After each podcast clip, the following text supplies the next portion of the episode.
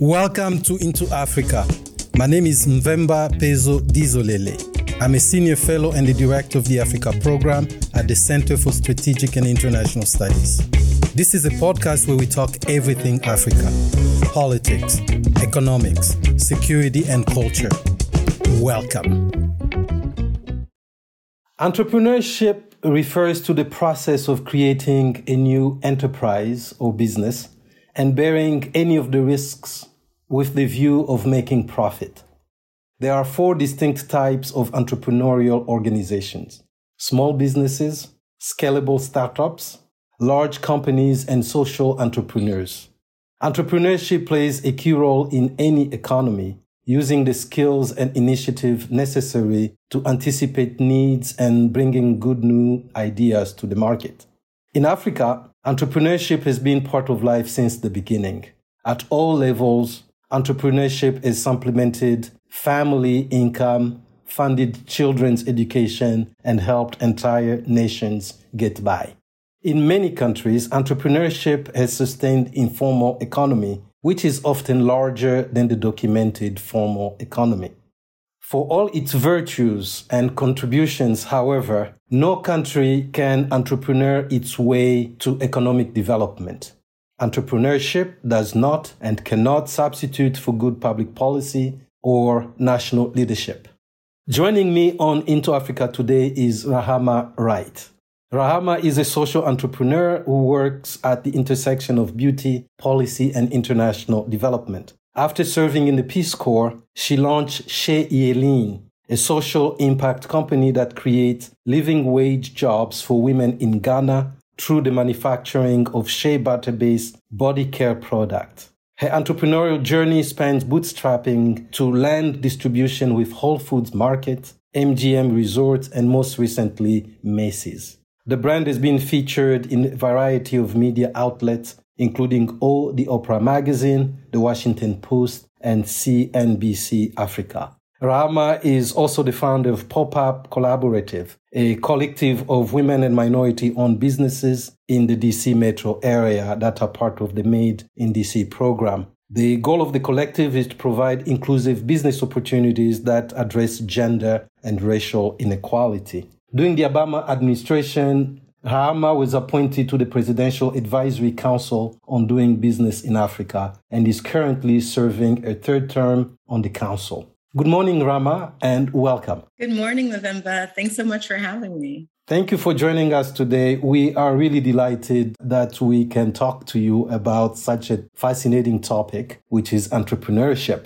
Today, we would like to talk about a few things your journey into entrepreneurship, the motivation of that, how you face the challenges and limitations that come with this path that you're blazing for yourself, and of course, the role of public policy and national leadership. Just how did you get involved in entrepreneurship? You said you were in the Peace Corps. Where did you serve and how did this inform your current situation? Yeah. So in college, if anyone ever told me I would be an entrepreneur, I would have been like, how do you spell entrepreneur? Being a business owner was never on my radar. I actually wanted to become a foreign service officer and work for the State Department. So I studied international affairs. I interned at the State Department. I interned at the American Embassy in Burkina Faso. And my career trajectory was very clear for me at that time. And it wasn't until I served in Mali as a Peace Corps volunteer and worked at a community health center that things really started changing for me.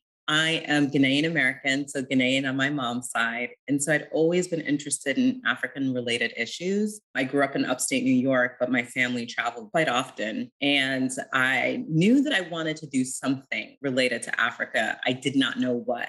And I had never, prior to being in the Peace Corps, I'd never lived in a rural environment before. I'd, I'd never lived in a village.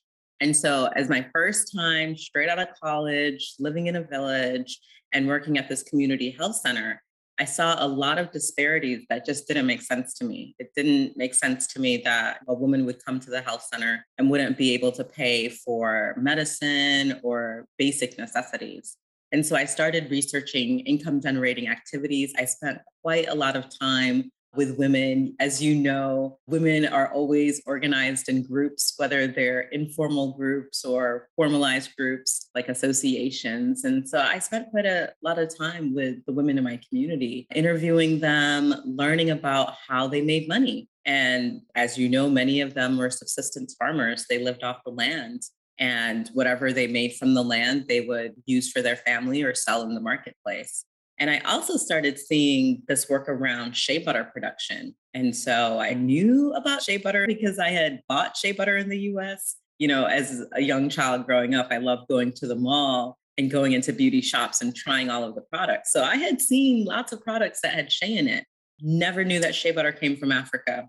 Never knew that women were a part of the global shea butter supply chain. And actually seeing them harvesting the fruit, bringing it into their community, taking out the seeds, hand extracting the oil contained in the seeds, and seeing that process, which is a very traditional process, I knew that there was a disconnect between what these women were doing in their local communities and what was happening in the global marketplace. It didn't match up for me. And so, as I started learning about the constraints women had with making shea and bringing shea to the marketplace, I had this brilliant idea. I was like, oh, I can help you figure out a way to get these products out to the marketplace. Now, I was in my early 20s. I had no idea how to do this. I had never raised money. I knew nothing about product development. I'd never even taken a business course. And so I was overly confident to say the least.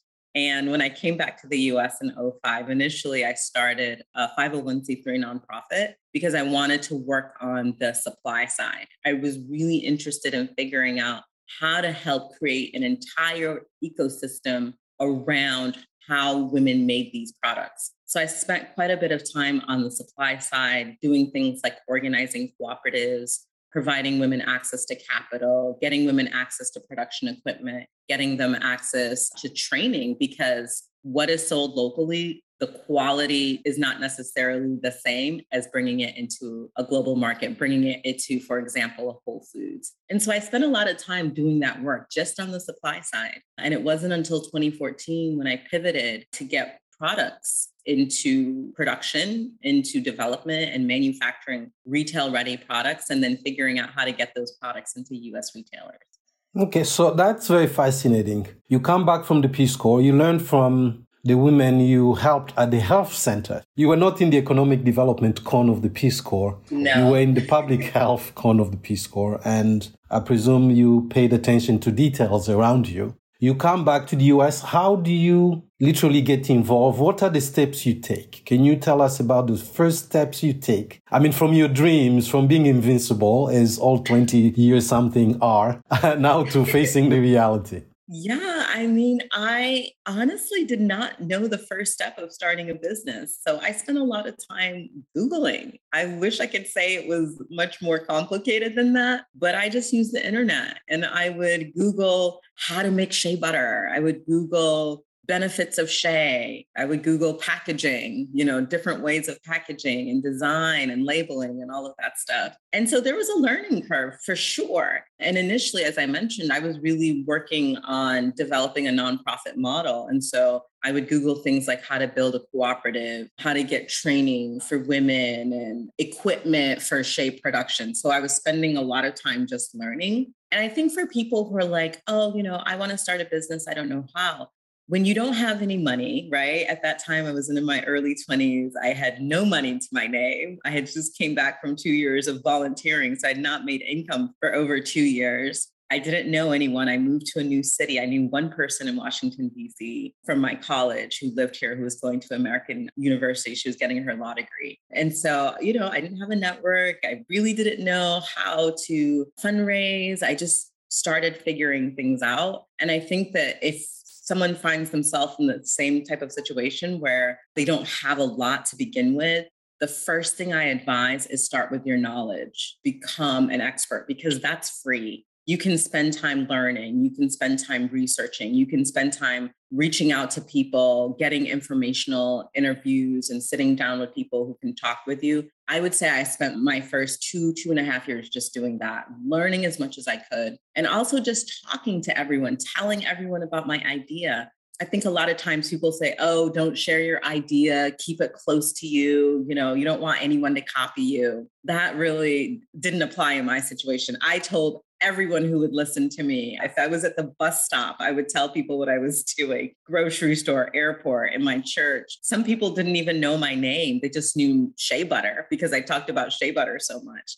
And I think that actually created this connection where people associated me with this product and with this issue. And so if there were resources, they would send them my way. They would send me a note, send me an email, a text, say, hey, Rahma, I saw this program and I know that you're working on this issue. Maybe this would be good for you. And that's how I was able to get into Oprah Magazine. And, you know, people just associating me with this project and this idea and sending resources as they came. And so in the beginning, it was a lot of just kind of increasing my own knowledge, telling people about my idea, networking, networking, networking. I know that we were both in DC around the same time, spent so much time going to networking events, business conferences, international events, Africa related events. And that started to build a community around me. And so those were some of the very early days what I spent quite a bit of my time doing. Okay. So if we hear you right, it's all about, first of all, having faith in what you're doing and then uh, educating yourself on this. How successful was your building of this the nonprofit? So you got that status, you built that, and then how do you move from there to becoming for profit? And then please tell us about how you link that back to Ghana or to Mali, because you studied in Mali, but now a lot of you, if I understand correctly, what you're doing is actually based in Ghana. So, starting a nonprofit is great, but one of the big challenges I encountered was it was really hard to get money. It was really hard to get funds. And so I would send out letters of interest, you know, so usually you you send out a letter and say, "Hey, this is my project. These are the issues I'm dealing with." And I would send them to tons of like foundations and funding organizations and I would get tons of rejections back. and so what I discovered is that a startup nonprofit is actually incredibly hard to get funding. And part of the reason is that, you know, as a nonprofit, you're contributing to a social good. And so when you're a startup in the nonprofit space, it's high risk. And so a lot of funders will give money to fully established nonprofits and organizations. There's not a lot of money out there for early stage nonprofits. And if you don't already have a huge community of people who can do individual donations or figure out a strategy around that, it's really hard to get started. And so for me, I didn't have that, as I mentioned. I was very new to the city that I had just moved to in DC, and I was starting to build my network. So I would work so I would work a full time job and I would use the money from my job to fund my organization. And that's what I did for many years. That's a real level of love. Right? Yes. yes. And it wasn't until I spoke with an advisor and they were like, you know, what you're doing could be a business opportunity and you can get investors. Why don't you do that?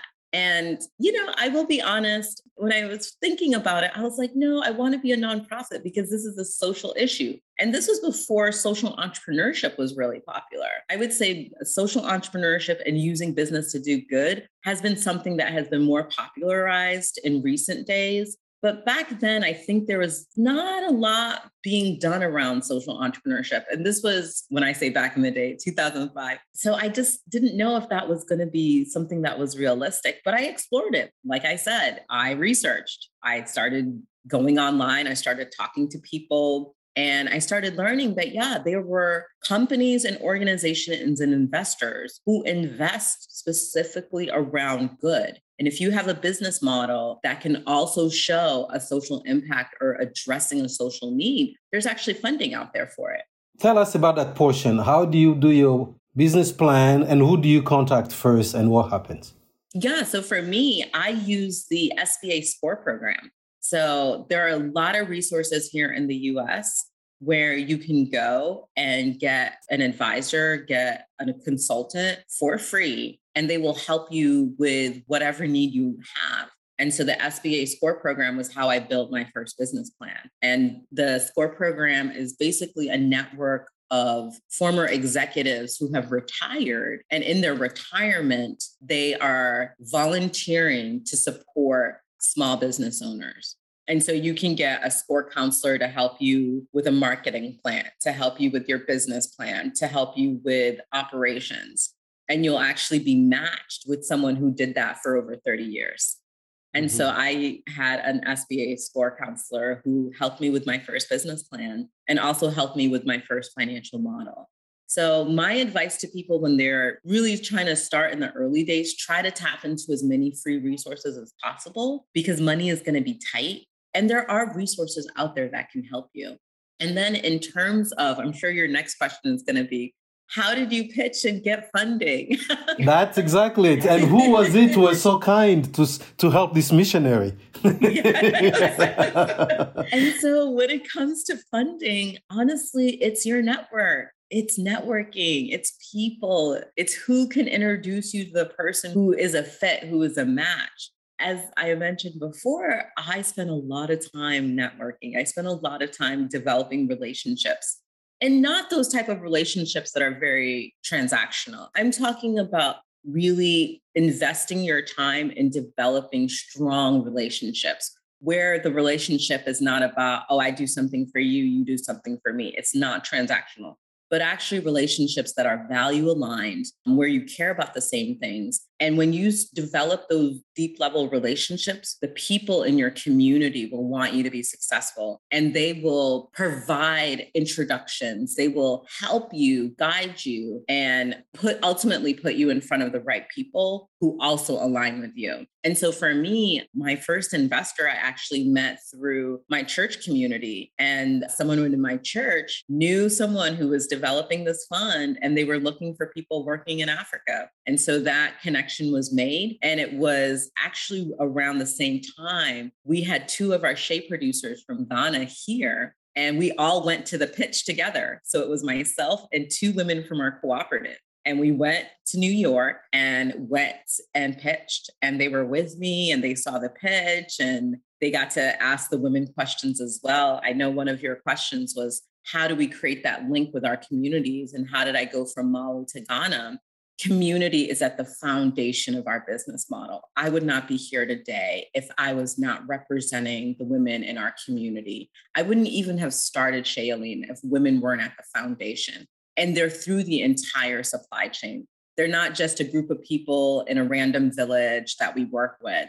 We've actually brought them here to the US. They've sat down and met with our buyers. They've gone into Whole Foods with me. They've presented their own case and their own dreams and their passions, etc. And that to the core is what Shea Yeleen is about. It's really about figuring out how to incorporate women through our entire supply chain. And so when I first started Shea Yeleen, yes, I was working with communities in Mali. But then, as you're probably aware, there was political instability in the 2011 2012 time period. And as an early stage organization, I didn't have the capacity to continue working there. I just didn't have the on the ground support needed to work in a place that was experiencing a little bit of insecurity and destabilization. And so I had o- always had this vision of creating a regional block and helping women in Mali with women in Burkina as well as Ghana. And so I had developed those relationships long before. And so when it looked like it was going to be difficult to continue to work in Mali, I had already started working with communities in Northern Ghana. And so I just shifted my focus. So it was actually a fairly seamless transition because my goal was always to work regionally and not country based. And so when I moved and did that shift to actually building a business model and structuring it like a social enterprise, and really in the fabric of our foundation is this goal to financially empower women. I wanted the women in our communities that we worked with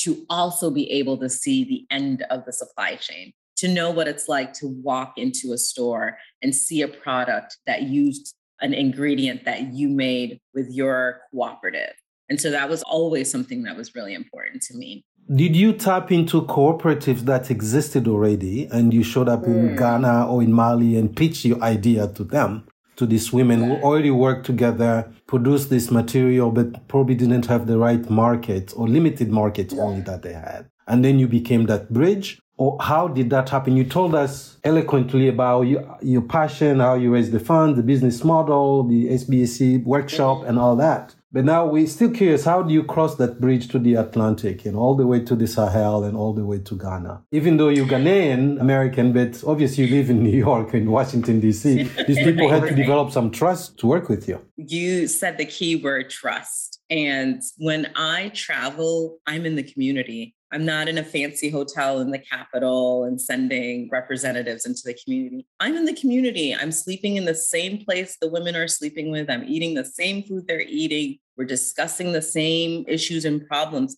And the other thing that I think is really important, because I recognize I do have privilege being part of the diaspora. I do have privilege having an American passport and being able to travel in and out, right? And so when I'm in the community, I make sure it's very clear that I'm a partner, but I'm not there to replace any sort of local talent or local knowledge. So having the women in their own leadership roles is very critical and is very important. And so I play the role of the connector, the facilitator. But when I am there, it truly is driven by the women and the structure that they have set. What I do is I help to strengthen, I help to provide the resources when necessary, but the leadership, because I don't live there, the leadership has to be local. It cannot be imported in. It has to be something that is very locally driven. And the way that I've met the women's groups that I work with has been a combination of introductions, meaning that people, you know, say, Hey, I know a community outside of Damongo in Northern Ghana. Would you be interested in connecting with them? So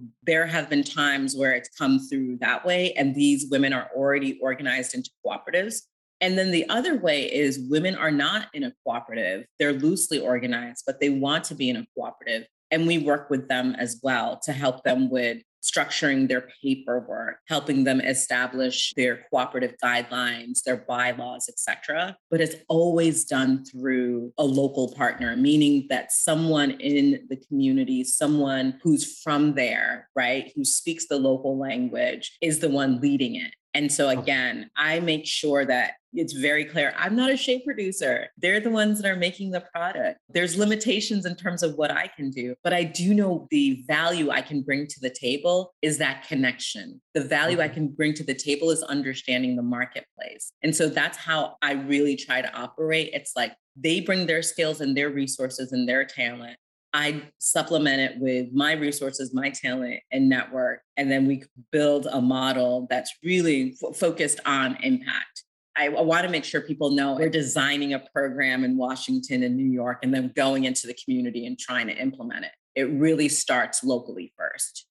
How do you then take that product and turn into what an American market will be interested in?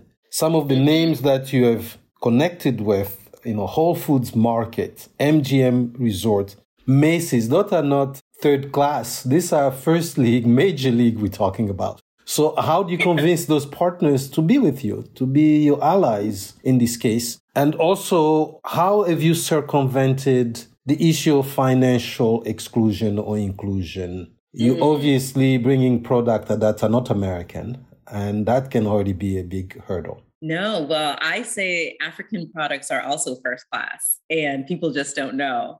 There's so much amazing products coming from the continent. And the other thing, too, is that many Americans and many people, you know, in these markets, they are consuming products that come from Africa chocolate, shea butter, diamonds, art. The list goes on and on and on. But the problem is a lot of times these products and the way they come to market are not benefiting African people. So for me, that is really important for me to address within my supply chain. Because even turning on our cell phones, we can't turn on our cell phones if we're not using minerals coming from Africa. The world is very used to consuming African products and African resources. However, what is not happening is the local benefit within African countries. And we have to change that. We have to shift the narrative. We have to stop thinking that if it's coming from Africa, it's poor quality. If it's coming from Africa, it's not good enough. No, that's not true. How do we do that? Uh, we do that by, and the way that I've been doing it with Shea Yeleen is telling the, the real story. Most people, honestly, Mvemba, I've been doing this for so many years. I will still meet people who say, I had no idea shea butter comes from Africa. Today, in 2022, people still say that. And I'm like, you cannot actually find shea butter anywhere else in the world. The tree only grows in Africa. It grows in about 21 countries. There are roughly 16 million women, African women, Black women, who are part of the supply chain. And so telling the truth, telling the story, and connecting the dots so people actually know where their product is coming from is the first step. The second step is creating an ecosystem where local community members can actually take advantage of their local resources, add value, because everything I listed before, the value is not being added in Africa. It's being added outside. It's being added in Asia. It's being added in Europe. That's how some people think those products come from Asia or from elsewhere. Exactly. Okay. Yeah. There are no cocoa farms in Belgium. Why are we all think Belgium chocolate is the best chocolate? Cocoa comes from Africa. 70% mm-hmm. of the world's cocoa comes from Ghana and Ivory Coast, mm-hmm. right? But people are so disconnected from the true supply chain and value chain. They just see the label on the shelf and they think that, oh, well, this comes from Europe, this comes from Asia. No, it comes from Africa. So that's the first thing that you have to do is dispel a lot of the untruths when it comes to how these products are made and brought to market. And then the second is developing that ecosystem so that local communities can take advantage of their local resources and identify market opportunity. And that's where the third key point is, which is there is market opportunity, but the disconnect is local communities are not benefiting from that market opportunity. And this is where companies like mine, organizations like mine, bridge that gap because I sit here, I sit where the market is. I know and I see, I know what can do well in Whole Foods. I know what can do well in Macy's. And I have the ability to connect with decision makers at those corporations to get them to buy into my product. But it has to look a certain way. I can't put shea butter in a coconut shell and say, well, you put this in Macy's. It has to be packaged in a certain way. I think this is a conversation that we can write books on this thing, teach classes, workshops, right? In your bio, when I read it, says you sit right there, you work at the intersection of beauty, policy, and international development. As we're wrapping up, what are the policy challenges that you see on both shores of the Atlantic, the shores that we are sitting on, you and myself sitting on the side here, but also the African side where you operate with these cooperatives. So, what are the challenges of accessing the market there and the challenges of policy wise? I mean, you sit on this council of doing business in Africa. The Africa doesn't do business not just with itself, it's with the rest of us. Yeah, in terms of the policy changes, I think one that really needs to happen across the continent. So I know that all African countries are different. We can't say Africa and it's the same. Like everyone has their different cultures, their languages, all of that stuff, right? And the resources. But a common thing I've seen, and I've been blessed enough to travel to 20 countries in Africa. And so I truly feel like a Pan Africanist. And one of the things that I observe consistently, regardless of where I am, is that there needs to be policies that create an enabling environment for manufacturing to happen in Africa before resources are exported globally. That's incredibly important. Too many of Africa's resources, natural resources, are shipped in raw material form, exported out before any value is done. And then it enters the global marketplace. And the reality is, when you don't add value, you don't get the fullness of benefiting from the upside of the supply chain. If I give you a shea seed, you can't do anything with it. But if I give you a bar of soap, you can use that bar of soap. So, one of the things that I am a strong advocate for is figuring out how to create manufacturing capabilities. And this is something that can be supported through local policy. It can also be something that can be supported through public private partnerships. And I want to illustrate an example of one of the projects that I'm working on right now that sits at that intersection. So I'm working with DC government, the DC local government here to develop a manufacturing facility that will help small businesses in the US who want to enter the beauty industry, but they have challenges and constraints. They have challenges around ingredient supply, understanding the chemistry, packaging, marketing, etc. So we are creating a space, a physical space that will address those issues. And the government is coming on board to support this project. Now, I'm sure you're wondering how does this connect to Africa? Well, it mm-hmm. does. Because a lot of the ingredients and a lot of the resources that you can use in plant based beauty manufacturing can be sourced from African communities. So instead of a woman shipping out shea seeds and the shea butter is made in India, she can make the shea butter there, adding value, increasing her income, and then connecting it to other small producers who need those ingredients. And when you are able to go from just one producer to 10 to 20 to 30, that means now you can get to scale because okay. you're creating community mm-hmm. around mm-hmm. ethical sourcing value production of ingredients and connecting it to a market. So, how big will this manufacture be? It's going to be pretty sizable. We're estimating we'll be able to do at minimum about 100,000 units per month. Okay, very good. Very of good. Product, of production. Impressive. Congratulations. Thank you. We're still in the production side. We'll open early next year. I'm very excited about it. Early but next year, we'll be here soon enough you know, I don't want to forget to also make sure that your audience understands the reason we're doing all of this is because of diversity and inclusion. And it's about changing systemic poverty that is happening in so many of these rural communities. So when we build these supply chains, adding value, increasing manufacturing capabilities, we're also increasing income. There's no point in doing all of this if people cannot see a change in the amount of income that they're making. And so, with our business model, we actually can show that women, when they have access to the ecosystem, when they're able to create a value added product, when they're able to connect that product to the marketplace, they can increase their income five times their country's minimum wage. And that number is not an arbitrary number.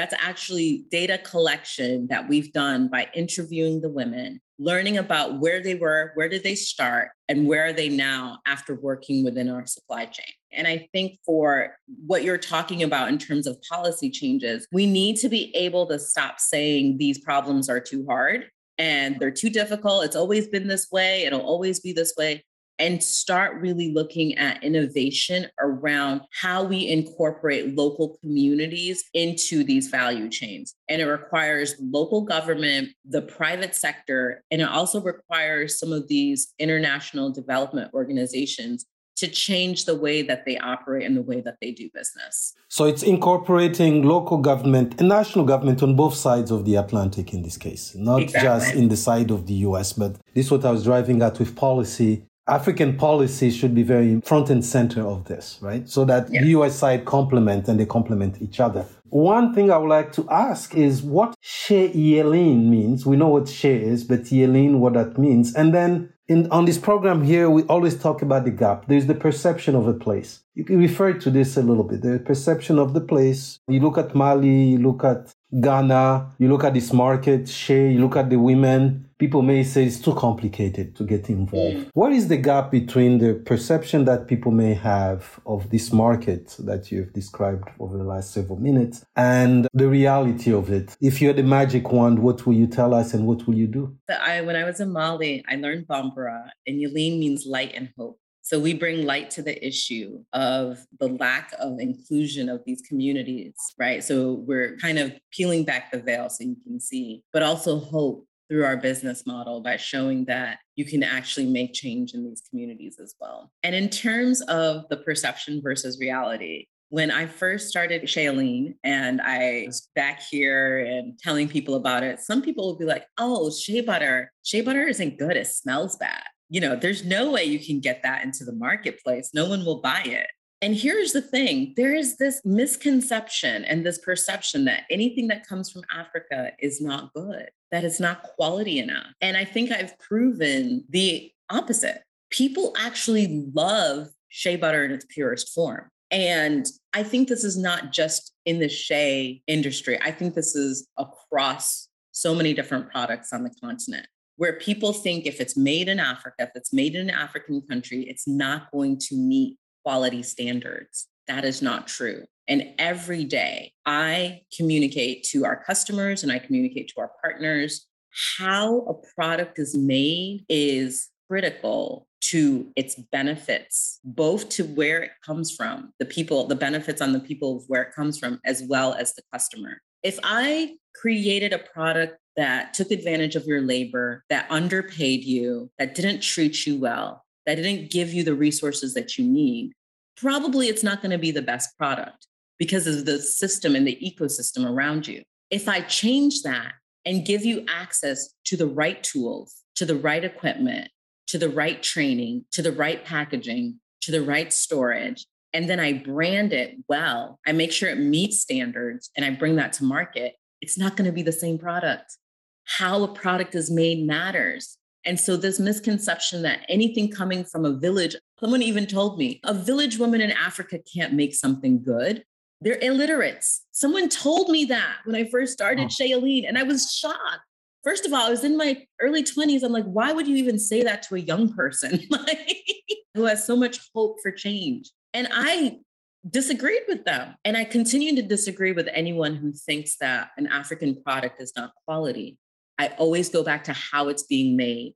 The resources around supporting quality manufacturing is very, very important.